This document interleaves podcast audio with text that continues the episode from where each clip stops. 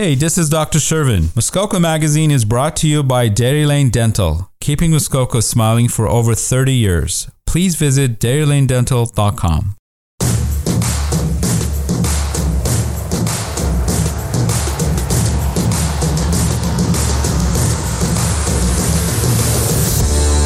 and welcome to Muskoka Unlimited on 88.7 FM, The Bay. I'm Jenny Cressman and I am enjoying doing this show, hosting here, um, talking to interesting people about interesting stuff they're doing. And today, my interesting guest is Mike Sladden, commonly known as Slads. Now, not all of you would have met him probably because he spends a lot of his time in Algonquin Park. He has a strong connection with Camp Pathfinder, and I'll let Mike explain a little bit more about that. Welcome, Mike. Thanks, Jenny. Great to be here. Well, yeah, I can explain that uh, I'm a park person, I guess transplanted from upstate New York when I was a child. I came to Pathfinder to go to camp uh, at the behest of my parents in 1969. I was 11 Okay. years old. I my won't f- do the math. My father, grandfather, uncles, great uncles had all gone to Pathfinder. Everyone came from Rochester, New York, which was a big draw for the camp at, for many years. And I sort of fell in love with it in my own way, just like my uh, ancestors had. I went to camp for a number of years. I went uh, away and did other things and came back uh, after uh, university and worked at the camp because Okay. I knew the owner at that time very well, having, having been a counselor of mine. Okay. And he was uh, getting the camp's wood canvas canoe fleet rebuilt rather than chucking it for modern materials canoes. Okay. And the guy he chose to have do it was Jack Hurley, the canoe maker from Right. Dwight, who had been Yes. my most influential counselor. And was on my show recently, actually. Oh, is that right? yes. Yeah. Yeah. We talked about wood canoes. I can't believe you got him off the air once he came on. But but uh, Jack was a big influence on me as a kid, and so it just made sense in my Yeah. mind to come back and be on the staff uh, with those two guys, Mac Rand and Jack Hurley, involved in the camp. And then I became a parent, a volunteer, an alumnus fundraiser, and the next thing you know. A buddy of mine, Glenn Arthurs, who had the same growing up experience at mm-hmm. Pathfinder, we joined forces and bought the camp in 1999. In 99. Okay. But it had been in existence since 1914. Camp was founded in 1914. That's right. As part of that sort of progressive era, woodcraft camping was an option that emerged, uh, and families took advantage of it. Often the camps were single gender, boy Yeah. or girl. And Northway Lodge was the first uh, camp in the park. That was a girls' camp started by Fanny Case in 1906. Okay. They moved to their site on Cache Lake in 1908. And Fanny Case was from Rochester, New York, where she was a teacher and inf- influential educator. And two men, uh, Frank Gray and Bill Bennett in Rochester, who were helping run the school system there, were very jealous of the success Fanny Case was having. Yeah. And they wanted to start a boys' camp in Algonquin Park, and so they did. So Camp Pathfinder is the oldest boys' camp? It is the oldest boys' camp in the park. That's right. Mm-hmm. okay. And Northway is still in existence and it's still a girls only camp? It's still a girls only program. Now, Northway has a boys guide experience program. I think a small number of kids go there as boys and learn about, you know, guide skills. Okay.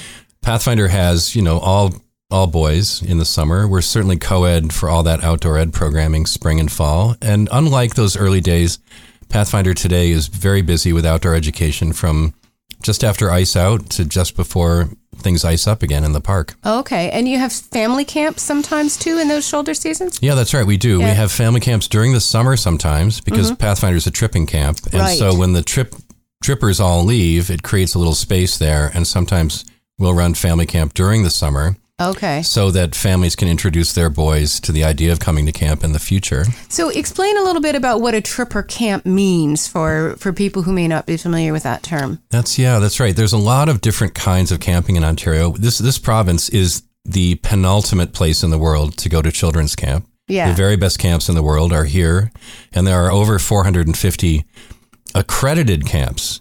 Uh, Wow. Not to say all the other camps that, that are not yet or choose not to be accredited. And we can talk about what accreditation means. But uh, of that huge number of camps, there's a handful of tripping camps who really still, in this day and age, represent what camping was for the most part in the early 20th century. Okay. So by tripping, it means they're actually going out on trips. Yeah, they're, the- they're the- not based at the camp. Yeah, the base camp experience is one thing, but then the whole point of being there is to get ready to and outfit for and then head out on these adventurous wilderness canoe trips.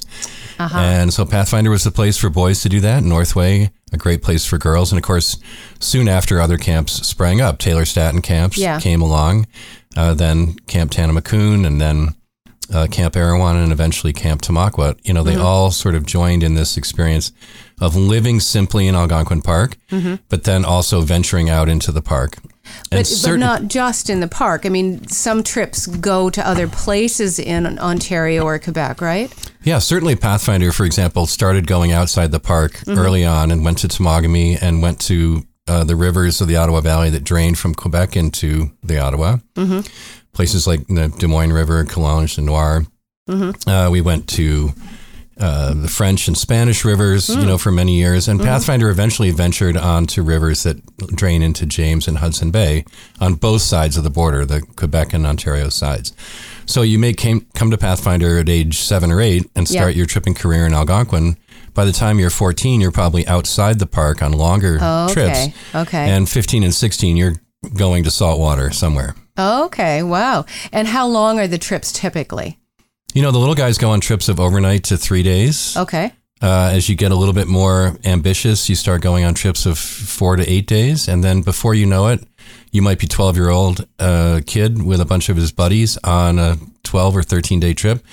And as the years progress, you're going up to 17 days out there at a time, all the way up to 38 to 42 days Holy. with Pathfinder. You know, other Yeah. camps take longer to do the same distances in the Okay. back, in the backcountry.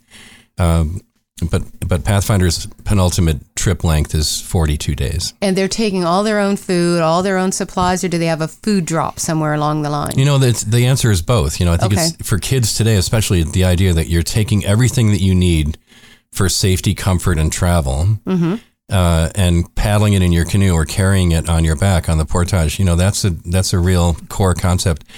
And you can probably, with big, strong lads who are 15 years old, take 17 days worth of provisions Wow. at a time. And then they'll get a, a float plane airdrop or they'll pull into Okay. an indigenous community in the far north where food has been cached for them by by our, you know, senior Your staff. team, yeah. Well, so travel, uh, just stepping back a little bit, in the early days, it was also quite an adventure of, to travel here from Rochester, where a lot of your clients would have come from.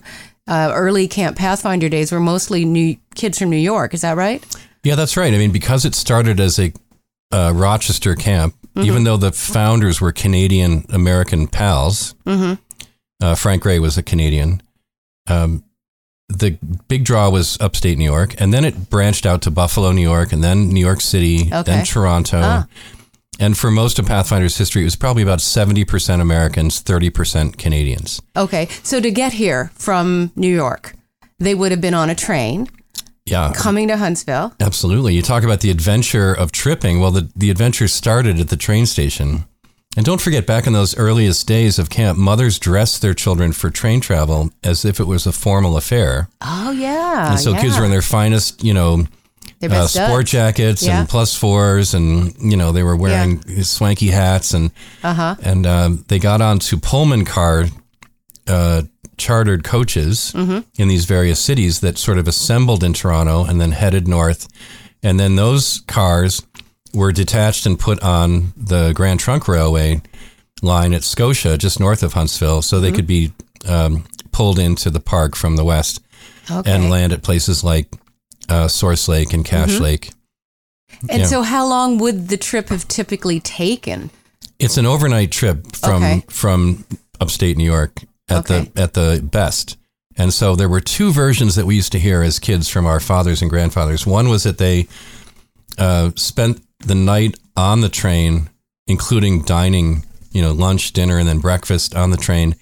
And the Pullman car was this radical uh, improvement in coach life where uh, the car could be converted from seating as a coach to a sleeper. Okay. And that was done while the boys in each coach car were sent to dinner in the dining car. ah. And Pullman car porters, yeah. uh, who were African Americans, uh, who formed their first African American trade union, the Pullman Oh, Car really? Porters Okay. uh, Union, uh, would, were the specialists that knew how to make up these cars and how to maintain safety, and they were helping the boys when away from parents to. So they would have had a chaperone themselves. or Oh, something, yeah. though. They're So Well, some staff were there, but it's really true that the Pullman Car Porters did a enforced a kind of work. uh, dignified behavior. Yeah. sure, sure. They made sure the kids stayed Yeah, in but line. the, the great stories of uh, older guys about the train travel was just all the excitement of the train. Uh huh. And and then the, the other kind of trip to Pathfinder in some years involved staying at the Royal York overnight Wow. because of train schedules. And you can Yeah. only imagine the shenanigans, right? Once they were out from under the watchful eye of Pullman porters, they were out on Queen Street, God Uh-oh. knows doing what. Going wild. But this is something that all the all the guys, all the old timers talked about with great excitement. And then the biggest uh, next excitement was to get to Source Lake uh, and be paddled across from the from the rail stop uh, to the island to start your summer. Right, because it is on an island, only accessible by boat. There's no other way to get there. That's right. So uh, we are going to pause there and think about these young men traveling north by rail and boat, and and then having their wonderful Pathfinder experience. You can also see photos of Camp Pathfinder historic photos on uh, www.camppathfinder.com. And we'll be right back after a commercial break and talk some more with Slads. I'm Dr. Shervin from Dairy Lane Dental, and you're listening to Muskoka Magazine. Welcome back to Muskoka Unlimited on 88.7 FM. I'm still Jenny Cressman and I'm still talking with Mike Sladden, Slads, and we've been talking about the history of Camp Pathfinder and how the young people who would come to the camp, initially mostly just boys, uh, would come up from New York State and travel by train and then by boat to get, get to the camp. And uh, we talked a little bit about the history, and I mentioned that there are photos available on the website, uh, historic photos going way back to the good old days of Camp Pathfinder. And it also struck me that those photos would have probably been intriguing for Mike, who studied the history of photography at one point and worked at the George Eastman Museum in Rochester. How did that happen? How did that come about? Well, I you know I met some friends at camp when I was a kid, and one of them was a neighbor of mine in Rochester, and he convinced me to join him in making a dark room in the basement. Okay. So we're teenagers, you know, making a dark room, developing film in the old way, Yep. and the next thing you know, we're getting cameras and uh, trying to take pictures, whether it was sporting or on canoe trips. And then I just, I don't know, I got more interested in the work of all kinds of photographers rather than in my own, and ended up studying history and art history and literature in university, and then started a grad program in art history, history of photography, and then suddenly found myself uh, working for a, a museum of film and photography history. Okay. And all the time I was coming up here, uh, taking canoe trips whenever I could. Okay. And how many years did you work at the museum? I was there 14 years 14, and was okay. a curator there. Uh, is responsible for exhibit design and public Uh-huh. programs and lectures and docentry and children's programs. So it was really a rich experience. Yeah, yeah, and that would have blended well with what you were doing in the summers at Camp Pathfinder, um, working with kids, and and your eye was probably already casting about there for things to photograph. I imagine. Yeah, and, and you and I know a couple Algonquin Park people. One of them is Sandy Gage, Mm-hmm. uh, who was, like me, a grad student in the same program back in the States Yeah. in art history, history of photography. Aha. And I caught sight one time of Sandy Gage's book that Mm-hmm. he produced as his master's thesis, uh, photographing the old lumber camps and ranger cabins of Algonquin Park as they were decaying away into the dust. And I was totally captivated, especially Uh-huh. because as a kid t- doing canoe trips, I couldn't get enough of any sort of remnant we would come across of human activity in another time period inside the park. I still get a huge charge out of it. Well, I, I found the photos on the website to be quite interesting, and also the little video of of the kids at camp. And I think it's worthwhile people checking out www.camppathfinder.com to see some of those items. And perhaps those who've grown up in Huntsville will recognize a gentleman that many people would have known, Bill Nichols, Grant Nichols' father, who went to camp at age seven in the early 40s and went for a couple of years thereafter. And so there is a local connection. It's not just New York State kids coming up here, but over the years, I think it's gradually grown into um, a lot more local involvement. You mentioned uh, Jack Hurley, and I know both his sons were Camp Pathfinder alumni. And the first time I ever set foot on Camp Pathfinder, Pathfinder Island, was at a, a, special celebration of life ceremony for Wendy Swift, and Jack Hurley had made a memorial canoe for her. Do you want to talk a little bit about how that all started? Oh, yeah, for sure. Well, you know, Pathfinder was really an upstate New York and a little bit of New York City kind of thing for many mm-hmm. years, founded by and run for American kids. But uh, over the years, and certainly today, people come to Pathfinder about 50% Canadian now, mm. about 45% American, and 5% Europe, Asia, South America. Oh, wow. So kids from all over the place are coming to Pathfinder. They generally yeah. come for a long time. They don't just come for a season, they right. make a career out of it. Yeah. And then the staff are really selected from those kids as they grow up. And we call that, you know, a homegrown staff. Yeah, you're growing your own staff. That's right. And so, you know, people like Sandy Gage and Jack Hurley and uh, Jeff Miller and mm-hmm. Bill Swift and mm-hmm. all these characters that are well known in the Huntsville and Park region uh, we're Pathfinder guys, and certainly yeah. Jack's kids, uh, Alex and Brent, who went to Huntsville High, and you know were a big part of the local scene here as they were growing up, have gone on to be educators and have had a huge influence again as adult educators at places like Pathfinder. So that's a cool experience uh, for me to have mm-hmm. witnessed and been a camper and staff, but then also to preside over the camp at a time when it really became equally a Canadian thing as well as an American thing. And so the camp has grown and evolved over the years, but one thing has remained the same a lack of technology. So I, I was interested to note that it is a technology free zone. Yeah, so, that's very true. I mean, you know, back in the day, it was ice you know was cut from the lake to yeah. keep food fresh at the uh-huh. camp and all the cooking was done on wood stoves three meals a day uh-huh. and the only communication with the outside world was by telegraph uh, sponsored by the railroad. Uh-huh. Um, and there were just men running this uh, complex tripping operation with pencils and clipboards. Wow. And today, of course, there is, you know, there's an, there's an email address and moms can be in touch with the director to find out okay. how their son is doing. And there's a modern uh, kitchen mm-hmm. Uh, producing, you know, food that's up to, to snuff. Uh, but in general, Pathfinder hasn't changed from the time of my father and grandfather. There's and no so the kids are not glued to their cell phones like they are so many other places. No phones. There's no hydro in any of the uh, buildings. You know, there's uh, there's there's no gaming. Uh, you know, the, all the interactions, all the social media is face to face, voice to voice. And of course, out on the trail, it's even richer because you're really stripped down to the bare essentials. Sure, but you said no gaming, but you do play a lot of games. I believe that there are, you know, certain things about Camp Pathfinder that might need a little explanation. So there's a game that the whole camp plays called Message to Garcia. So can you tell me about that and who the heck is Garcia? okay. All right. Yeah. The Message to Garcia, it's a relay race between teams and the relay events are everything like having to eat too many crackers and still whistle a song, all the way to pitching a tent just right. Uh-huh. Uh, or splitting firewood, or egg throwing, or solving math problems, or doing history puzzles. Um, a lot of crazy stuff. And uh, the message to Garcia references uh, this, uh, the Spanish American War when a ah. Mexican general needed okay. a key piece of tactical information and a great relay of runners uh, okay. tried to get it to him. And so it's a bit, a bit of a spoof on that historical event. But okay. Message to Garcia, it's been around for decades.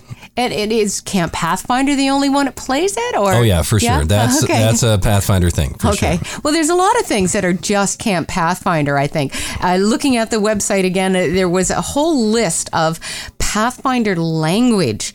Um, it, some of it makes sense, like sleepage. Okay, so that relates to tents and lodging, sleeping assignments on the island. Okay, that that's that's fine. Um, horse stable. You you mentioned the the horses being used in the past for cutting ice. So horse stable now, I mean, you're not using horses. You're not riding around the island on horses. No, the trail bikes are sitting in the horse stable. Okay. And the horse stable was used only in the winter because yep. horses were brought uh, to drag uh, stovewood logs across the lake on the ice and then to help cut ice and drag okay. it. And they used two horses. One to do the work and the other one to pull the horse out if he went through the ice.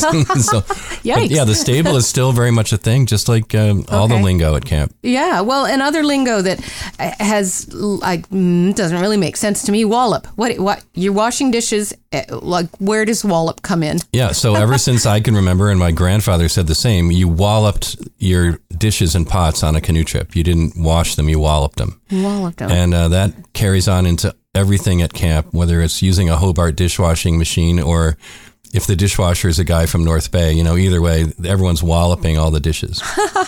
Okay, that's not one I heard. I grew up in Pennsylvania. We didn't wallop things there. We washed them. We washed out our dishes.